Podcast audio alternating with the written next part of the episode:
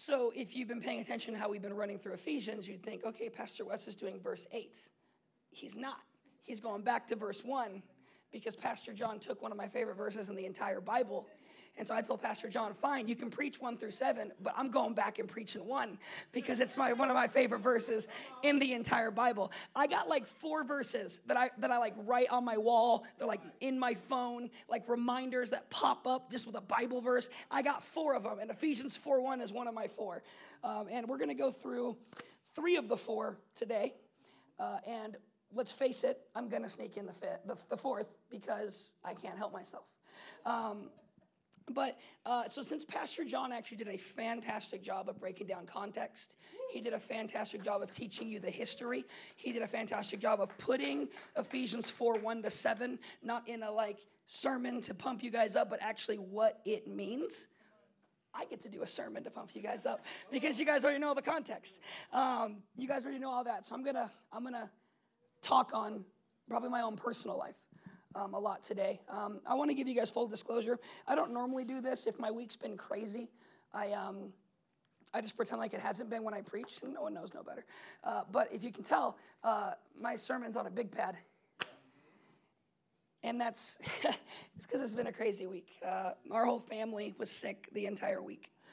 And um, once we were finally feeling better, literally the day I told my wife, I'm going to write my sermon this day, we woke up that morning and had found out that a member of our family had passed away. Um, and without going into details, because it's my wife's side of the family, so I'll let her share the details whenever she feels so inclined. Uh, but it's just, it threw our week for a loop, and we haven't had a regular week.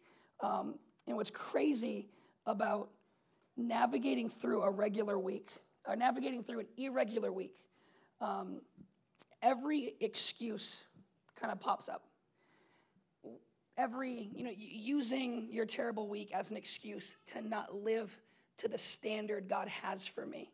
And this, I'm going to say for me, but it's for us, right?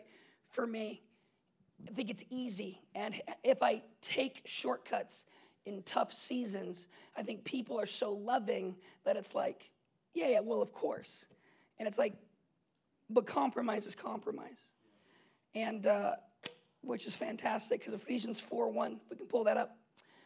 Um, it says, I therefore, a prisoner for the Lord, urge you to walk in a manner worthy of the calling to which you've been called. If you can leave that up for a second.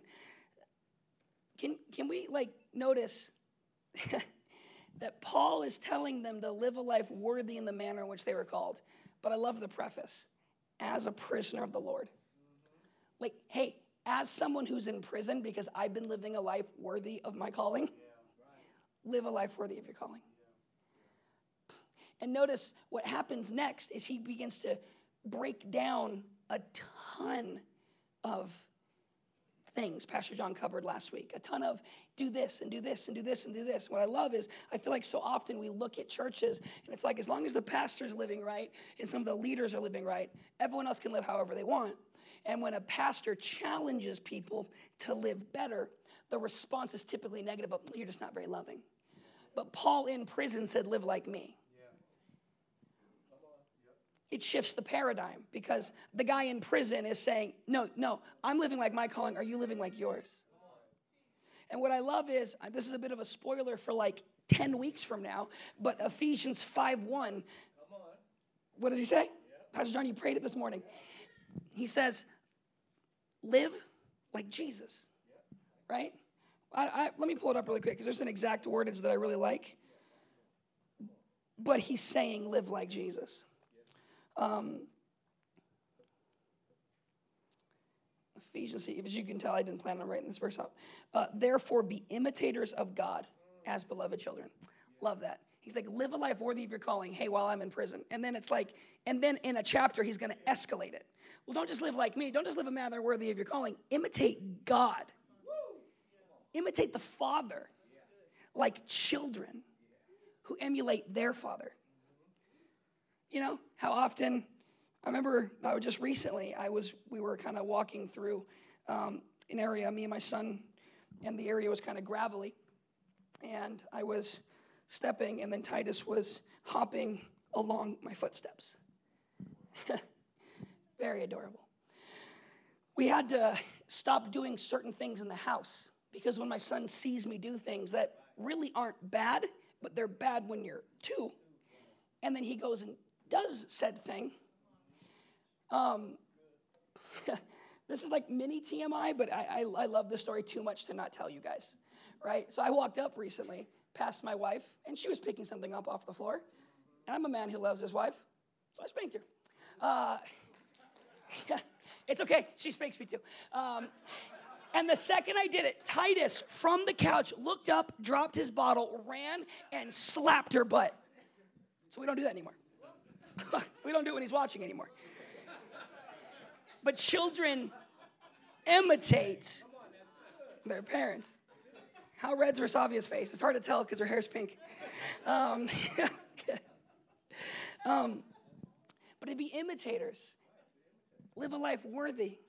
One of the consistent themes you'll see in Scripture is actually a theme that we don't like talking about in church, and that is yes, you are loved, you are forgiven. God will walk with us through our shortcomings and our struggles and our failures, but there is a standard. And we maybe don't talk about that enough. Like, what does it mean to walk in a manner worthy of your calling? It means walk a certain standard. Be imitators of Christ. There's a standard to that. People be like, I just want to live like Jesus. It's like get up every morning and pray before the sun comes up. That's what Jesus did. Oh, you really you live like Jesus? When's the last time you went to a mountain for 40 days, fasted and prayed? I'll tell you what, I'm 28, and it's been more than 28 years since I've done that. See, see, yeah, Jesus forgave the woman in adultery, but then he said, Go and sin no more. See, a man walked up to Jesus and he says, I've kept the law, I've kept the prophets. What else must I do? And he says, Sell all you have and follow me. And the man walked away sad. There was a standard. How often the crowds and the multitudes would walk away from Jesus because they loved the food, but they hated the standard. Can I ask you, have you ever walked away from a church because you loved the food until they established a standard? And do you feel that you would have been with the crowd chasing sustenance, but not gaining the character of the one who provided sustenance? These are questions I ask myself frequently. Because it's easy to read the story of the Bible and be like, I would have been like one of the disciples. You probably wouldn't have been. I wouldn't have been. Without the Holy Spirit, I, I barely keep to the standards now. And I have the stories. Now, because there's, there's, a, there's a different kind of weight to men and women of God who are living a life worthy of their calling. You know, I love the Bible verse. You, you talk to people, and, you know, the Bible talks about how you get your crowns for all the good you've done, which, because you get stuff for the good you've done. And then when you go to heaven, I've heard so many, I've, I've been in a room where uh, a pastor asked everyone, What are you going to do with those crowns when you get them? And what do you think every person said? I'm going to cast them to the feet of Jesus. That's true because the Bible says you will. But do you think that would have been your answer if you knew the Bible, if you didn't know the Bible said that? Because the men and women who are casting their crowns, they don't have a Bible verse saying, Cast your crowns. Just in the weight of his presence, they recognized the response, right? There's something about following God in a manner worthy of your calling, following God like imitating Jesus. See, when, when the Bible says to, to die to yourself, pick up your cross and follow him. The Bible's being literal. Not literal in the sense of crucify yourself, but literal in the sense of like, just because you want it doesn't mean that's what's going to happen. Christianity is a very disciplined religion. The disciples, the word disciple means disciplined ones. And so he called 12 disciples whom he disciplined and he taught and he built. And discipline isn't just you get a spanking and send your room with no timeout, right? With eh, you know like a timeout. Discipline is there's a lot more positive to that word than we have nowadays because of the baggage behind that word. But that, that word's very positive. It means like I'm gonna teach you the work that I do. It's like the kind of concept you see when like there's a there's a carpenter working and, and the apprentice is next to him and, and they're making the same thing but the apprentice comes out so much worse And the carpenter comes and he, he starts to teach him different forms. And he starts to teach him different ways of carrying himself, ways of carrying his blade, ways of moving, ways of chipping, ways of, right? So that he can get the outcome like he had, but you have to stand like he stood, right? Uh, the only, ex- uh, the way I, I know this, I watched my little brother a long time ago. He used to be like in a jujitsu MMA class. And how often he would stand a certain way. And, and the, the, the dojo master, what the heck is the word for that? Sensei, teacher, would walk up and he would say that. He goes, No, don't stand like this, stand like this. And he would make little moves. He'd walk up behind him and he'd kick his feet and do little things like that because he was teaching him to stand a certain way to have the outcome of his life. If you want to fight like I fought, you have to stand like I stand. Right? There's a way in a fight to hold your fists, and it's not like this or fisticuffs in the movies. It's actually awkward because you're covering your face with your arms and you're holding it up and it looks goofy. But then watch a UFC fight and everyone's, you know, it's not intuitive, but they were taught. So discipline's healthy when you're going to get punched in the face, but someone taught you how to stand. You know what I'm saying? You'll find that when you've disciplined yourself, when situations present themselves, you respond without thinking. I think you'll find whether you're disciplined or not, you'll respond without thinking. But healthy and appropriate responses come from those who have been disciplined. Remember when I was uh, remember when I was a kid, um, I was I, I came out of my room right as my little brother was walking down the hallway from having a nightmare. And it's really funny because I opened the door right as he was walking down the hallway and I scared him. And he screamed and started running. And so I ran after him because for some reason in my brain I was like, there, there's a killer in the house. And so he was running to my dad's room. And so I was like, oh, clearly there's a murderer. So I started running to my dad's room.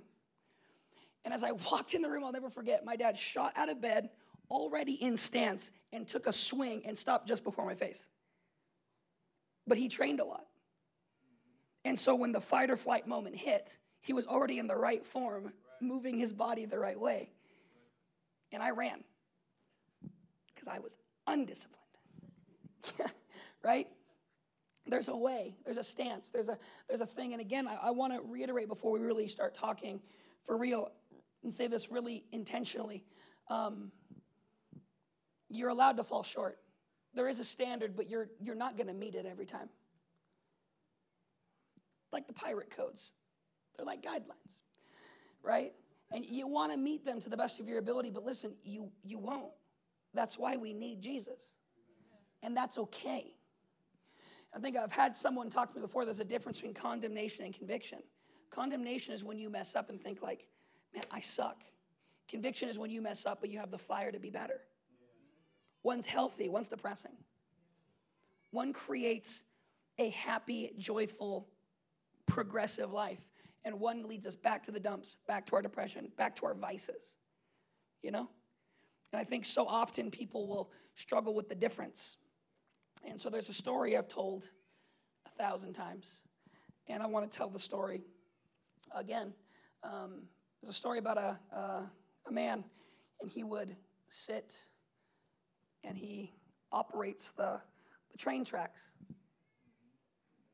that cause when a train's coming through and you send them in certain directions, right? And they had a, a, way about it that if something was wrong and you couldn't shift or you couldn't open up the dam, or because he had a lot of stuff he had to do, uh, if you couldn't do it, you light a lantern, you run out, and you wave the lantern. And any train conductor coming down who sees someone on the side waving a train lantern knows there's gonna be a crash up ahead if you don't stop now, right? And so it's just a failsafe you run, you light the lantern, and you wave it. And that, that lets them know, oh, dang, I got to stop because for some reason the gears aren't working right. And this guy, I'm going to go into a wall, I'm going to go into whatever it is. Um, and there's the, the way the story goes is the man uh, gets distracted. Um, and he hears the train coming too late. He can't go shift the gears in time. So he, he grabs the lantern and he starts to wave it. And they, the lantern goes unheated and the train crashes. And when the train crashes, every single person on board of that train passed away. And when something that great happens, there's a court case, there's an investigation. And so when this man was before the judge, the judge asked him, Did you wave the lantern and warn these people? And he said, Yes, I did. But he started to tear up. And he said, The judge looked at him because it was clear that he was lying. And he looks at him and he says, Did you wave the lantern and warn them? He says, Yes, I did, a little less confident and a little more scared. The judge asks one more time, Did you wave the lantern to warn people there was an accident impending, that they were going to die? He says, Yes, in a whispered, broken tone. And since they can't prove that he did anything wrong, he gets to walk free. And later on in his life, he would admit to a friend that, yeah, I waved the lantern, but everything was so last second I didn't have time to light it. So I waved the lantern, but there was no light. And I've always described the difference between legalism and living a right with God just like that story, because the action's the same. I'm waving the lantern exactly like everyone else, but there's no light inside. See, here's the thing living a life worthy of your calling, you can do it without Jesus. It's just not healthy, it's just not helpful. Because God cares more for the inner man than the outer man. And that's why, well before we care about disciplines in church, we care about your personal relationship with Jesus. It's like, look, if someone's wrestling with a porn addiction, if someone's cheating on their spouse, like these are things we want to deal with, want to walk with people. But realistically, I know that you're probably wrestling in your secret place. You probably don't have a good secret place. You probably aren't studying your scriptures, which the Bible says will actually reproof you and strengthen you. Probably not studying, renewing your mind. You, you, it's probably the little disciplines that are causing grand meltdowns in your life. So when the Bible says a life worthy of your calling, it actually is. Man, when I first found Jesus, 19 years old, I fell so madly in love with him, I came to a conclusion. I was supposed to go to college, I was supposed to get a career, I was supposed to do all those things. I had people offering to pay for my college, offering jobs, opportunities. But when I fell in love with Jesus, I came to the conclusion, because of God's calling on my life, that if I did anything as a job besides further the gospel, it would be a waste of my life. I'm not saying that for you. I'm saying that for me because some of you really are called to certain careers and certain jobs that I'm just not. But I had a conviction in my heart. And so when I came early to the conclusion that God was calling me to pastor, I knew I didn't have the character, the understanding of the Bible, or the wisdom to live that calling. And so every day I worked towards it. For, for 10 years, I, I worked towards living a manner worthy of the calling that I knew I was called to. I, I, had friends that surrounded me, and we would actually look at each other. And when one of us weren't living up to the standard that we knew God had for us, literally we'd shout it. We'd say, Hey, Ephesians 4. So we'd say to each other. That's why it's one of my life verses. Because it's like, that's the verse. Whenever I'd stumble, whenever I'd go off and do something stupid, whenever I'd cuss or whenever I'd, you know, again, like little things, but I wanted to live a disciplined life. And I had friends who were on the exact same path as me, including Pastor Thomas, was one of the people shouting Ephesians 4 at me, and I shouted it back. And we headbutt and we argued and we'd kick and scream. And man, sometimes the friendship got tested, but there was a standard we were unwilling to walk away from. And it's because of verses like this. Look, you won't trip into your, your calling. You really won't. The Bible says many are called, but few are chosen. You will not just trip into your calling. Just because you're called doesn't mean you will walk in it. It does not mean you'll grab it by the horns and eventually receive it. And so with Christianity, it's a tricky struggle because you're not supposed to make your calling happen, but you're not supposed to just sit back and be like, it'll happen when it happens. I think that the healthiest way I can see it is you live life like you already are there, but then you don't force your position, you let the door open. Does that make sense? I never begged to be a pastor. I never asked to be a pastor. I just pastored because I knew my call. Well before I knew my call as a pastor, though, I had to learn my call as a child of God. And there's a way to live your life worthy of that as well. Children go to dad when they mess up, they don't run away. So when you sin, fall to your knees. Don't wait a little bit and then decide that you've done enough for God to be okay with you, right?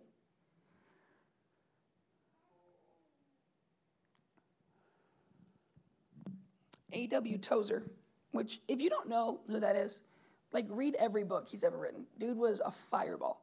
Not a theologian, but a passionate follower of Jesus.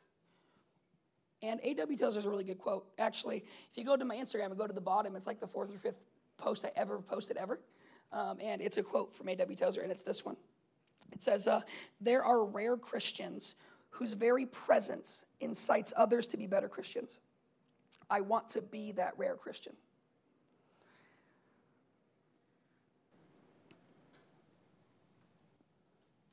Christianity, it's, it's not passive. It's, it's also, it's not very quiet. It's intentional. Again, listen, I, I can't say this enough because I feel like when you have conversations, there's, a, there's like a, a, a ball that goes up. Like, if you fall short, God's, he's not mad at you. This isn't a heaven or hell conversation. It's a, will you be effective for him here conversation.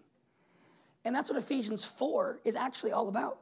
The conversation shift from theology to living right now. Right?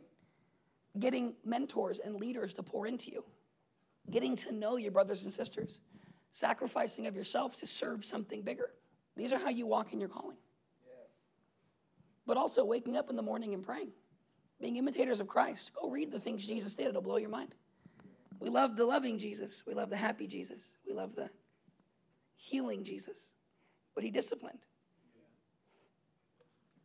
He called Peter Satan. When Jesus calls Peter Satan, it's a theological conundrum. When I do it, I'm a jerk. You know what I'm saying? I'm just kidding. right, but it's like there's there's there's a lot more to Jesus than he's been getting credit for in modern no churches. 1 Corinthians 15 10, this is actually my life verse uh, says, By the grace of God, I am what I am. And not his grace, and his grace towards me was not in vain. On the contrary, I worked harder than any of them. Though it was not I, but the grace of God that was with me. Can I pause? Uh, when I started getting put into situations very young that men in their 30s and 40s were vying for, this verse was something that I held dearly in my heart. It was like, if God is just gonna put me in places I'm gonna work hard. I'm gonna study my scripture so I know what I'm talking about. I'm gonna, because I knew where I wanted to go and I saw that God was making a way. And what I love about this is look, this is where grace actually meets works. Because, guys, grace without works is dead. Grace saves you. It saves you. It absolutely does. But if works never come, the grace never did either. I promise. But I love this. But by the grace of God, I am what I am, and his grace towards me was not in vain. Why was his grace towards him not in vain? Because when God poured grace, I worked. On the contrary, I worked harder than any of them. But I love that. I worked, I studied, I went out, I evangelized. This is, this is Paul.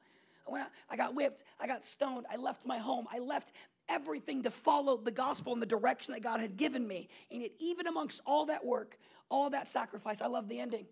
But it was not I, but it was the grace of God that was in me our works, our disciplines, it actually funnels God's grace.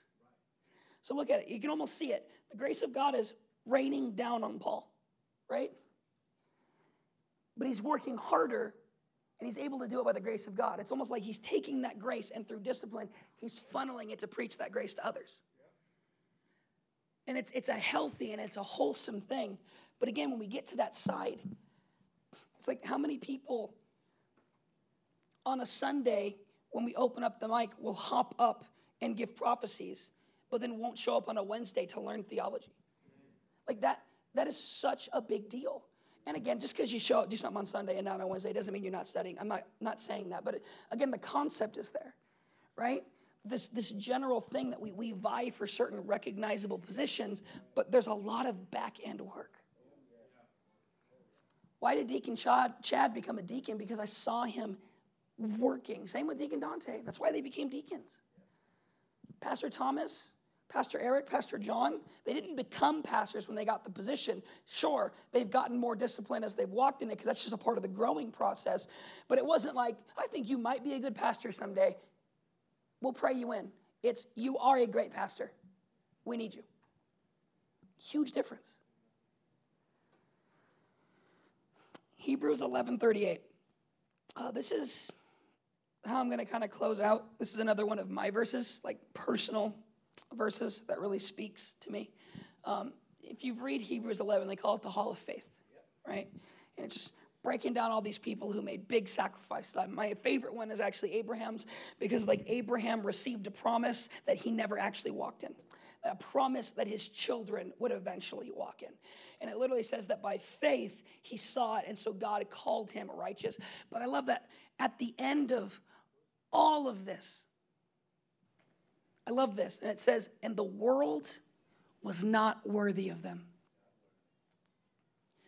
But they were wandering about in deserts, in mountains, and in dens and in caves of the earth. I've always been convicted by that verse of living a life where what would God actually say about me that the world was not worthy of me? That I lived so holy and so set apart for God that when the end came, for one, like C.S. Lewis said, all of hell rejoiced. And for two, like the writer of Hebrews said, that the world was not worthy. Could there be this conundrum where God brings me in and says, The world wasn't worthy of you, and hell is celebrating because the world was not worthy of us? Listen to me. That verse is attached to men and women who made big sacrifices for God. They didn't live a comfortable life and sprinkle Jesus on top like a like a salt, like a, a spice to spice up the life that they already had.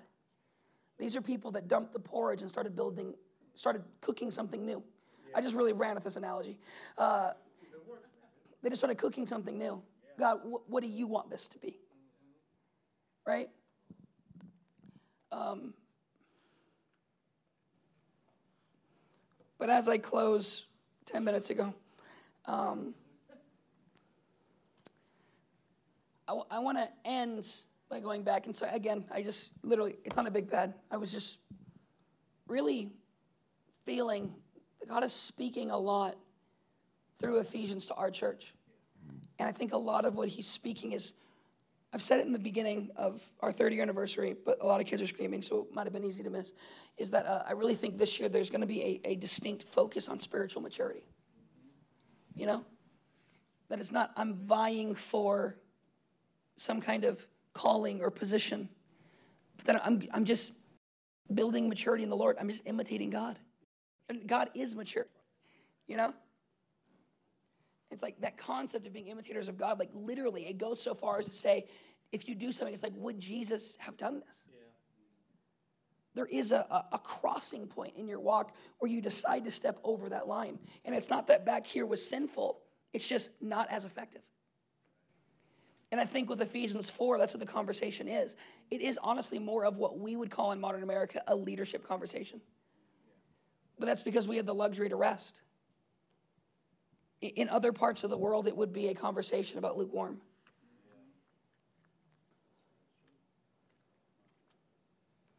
Remember, uh, I watched a, a the, theologian, he posted this verse a while ago. And he said, he talked about kind of this this thing. And uh, he was like, living a life for God means making sacrifices today uh, for a holier tomorrow. And someone in the comment section said, "Get the F word out of here with this legalistic S word." It's like that is unfortunately, a heavily liked response. He got ratioed, where that comment was more liked than the actual post, which means I think churches and pastors have fundamentally failed because the post was correct and the response was ungodly. And yet, I think the world has been so hurt by church that anytime someone sticks it to the man, people celebrate. It's not healthy, and it's not living a life worthy of our calling. We are called to work together, and leaders are called to be leaders. Theologians are called to be theologians. Prophets are called to be prophets. People who heal are called to be healers. People who work in the business world and bring finances in, they're called to be that. But everyone has to respect someone else's position. I don't think we do. I think um, pastors and prophets mostly exist to take care of church people. And I think evangelists and apostles mostly exist to bring unchurched people into the church. And so what you find is it almost seems like prophets and pastors and apostles and evangelists, like those, you never have church with everyone. This is either a highly evangelistic church or a highly discipleship church.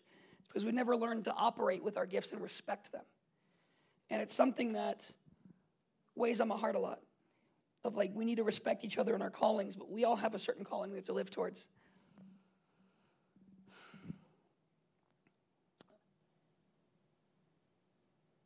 Dear Lord in heaven, I, I just pray for every person in the room. I, got, I just, I pray that we would take you seriously. That God, that maybe a heavier message like this, I pray that it would be heard in the heart that it was given. That as a general rule, God, we, we like to focus on your goodness and your love and your kindness. But Lord, we know that your kindness leads us to repentance. And repentant people live different. So, God, I just pray for every person in this room. Uh, for one, if there's anyone feeling condemnation in the face of these words, uh, God, I pray that you would help a mindset to just hear what your, what your word was speaking in saying, living a life worthy of our calling. By the grace of God, we are what we are. Or the world might not be worthy of us. But I pray that condemnation would melt, but there would be conviction.